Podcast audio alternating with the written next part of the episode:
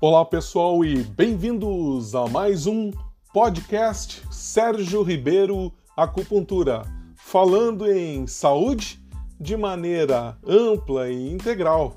Hoje, neuropersonalidades e natureza energética.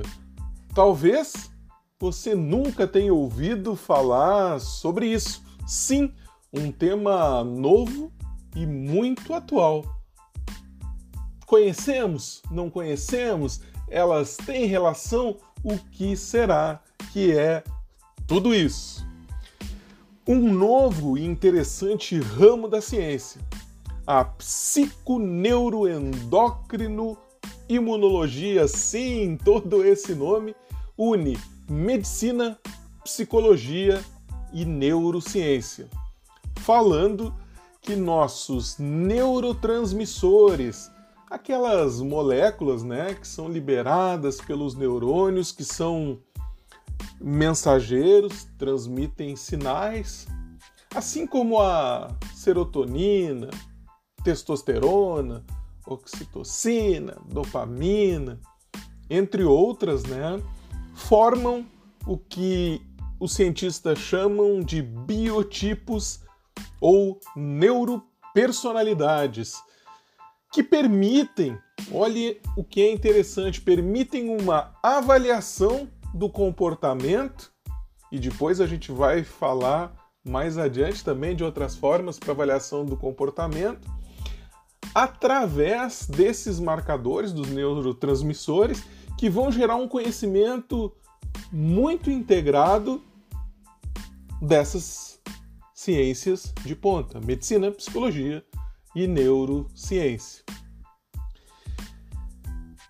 Vem comigo.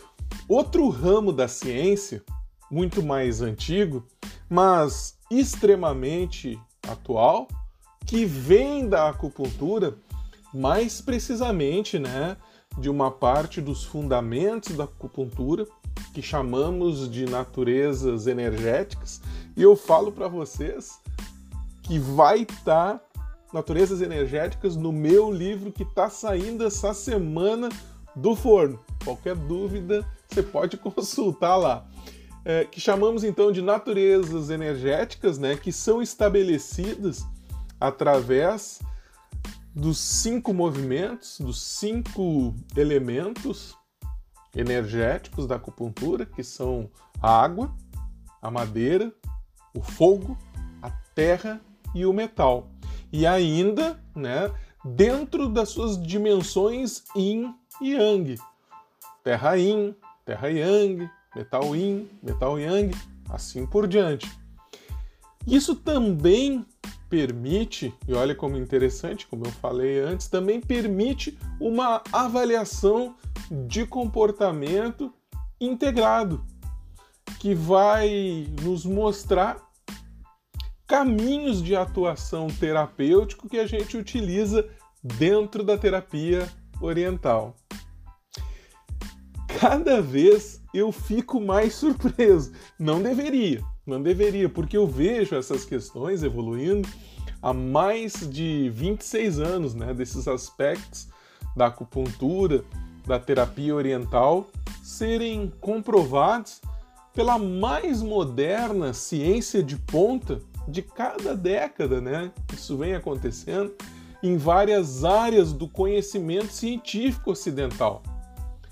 Isso nos mostra uma coisa que é fantástico, que existem várias maneiras, inúmeros caminhos para a gente chegar aos mesmos locais, aos mesmos pontos, a conhecimentos semelhantes e a sabedoria.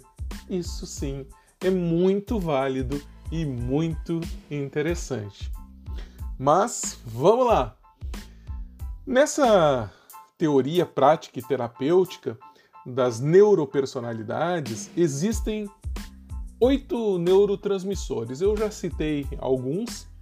Se o pessoal quiser, se vocês acharem interessante, a gente dá uma sequência nisso e a gente aprofunda. Mas são oito neurotransmissores que geram comportamentos que são básicos, né? e que estabelecem perfis bioquímicos, utilizando, reforço, neurotransmissores específicos em cada paciente. E a gente sabe que esses mensageiros químicos, eles afetam, olha bem, esses mensageiros químicos, a gente sabe que eles vão ali e atuam sobre as funções físicas, psíquicas, frequência cardíaca, apetite, sono, emoções, medo, raiva, respiração, a memória e assim em muitas outras áreas, né? Vem comigo, de pertinho. Aí tá o pulo do gato. Assim como as neuropersonalidades, as naturezas energéticas da terapia oriental, elas seguem o mesmo papel. Elas conseguem mapear através de uma outra, de uma outra via, através né, das protoformas energéticas, elas vão criando links, ligações com os nossos processos energéticos mais sutis, com a grade energética e com as alterações biofísico, químico, energéticas no corpo, né? São coisas também que a gente pode num outro momento aprofundar mais, você pode ver isso também no meu livro, né? Isso vai permitir uma avaliação e um tratamento que vai alcançar os níveis biofísico, químicos e energéticos para cada personalidade. Olha que interessante, extremamente direcionado. A terapia oriental onde eu posso falar com bem mais profundidade, ela permite, então, através dessas naturezas energéticas, né? Através da inserção da agulha, atuações biofísico, químicas e energéticas e as suas avaliações. Então você vai ter uma ação e o entendimento lá da subjetividade, da identidade do ser, permitindo essa atuação que eu comentei, né, direta, eficaz, com foco, gerando uma grande assertividade no processo terapêutico. Quando a gente para para pensar um pouquinho sobre isso, a gente vai se dando conta que esses dois entendimentos, tanto o da neuropersonalidade quanto a da natureza energética, eles trazem propostas terapêuticas semelhantes, né? apesar né, de, de, de termos diferentes, né, em caminhos diferentes, eles conseguem captar a essência do ser e suas flutuações em alguns momentos mais adrenérgicos, mais ativos, né? Em outros momentos mais colinérgicos, mais calmos, né? Se assim a gente pode dizer. Com as suas manifestações que no Oriente a gente considera manifestações de Yin, manifestações de Yang.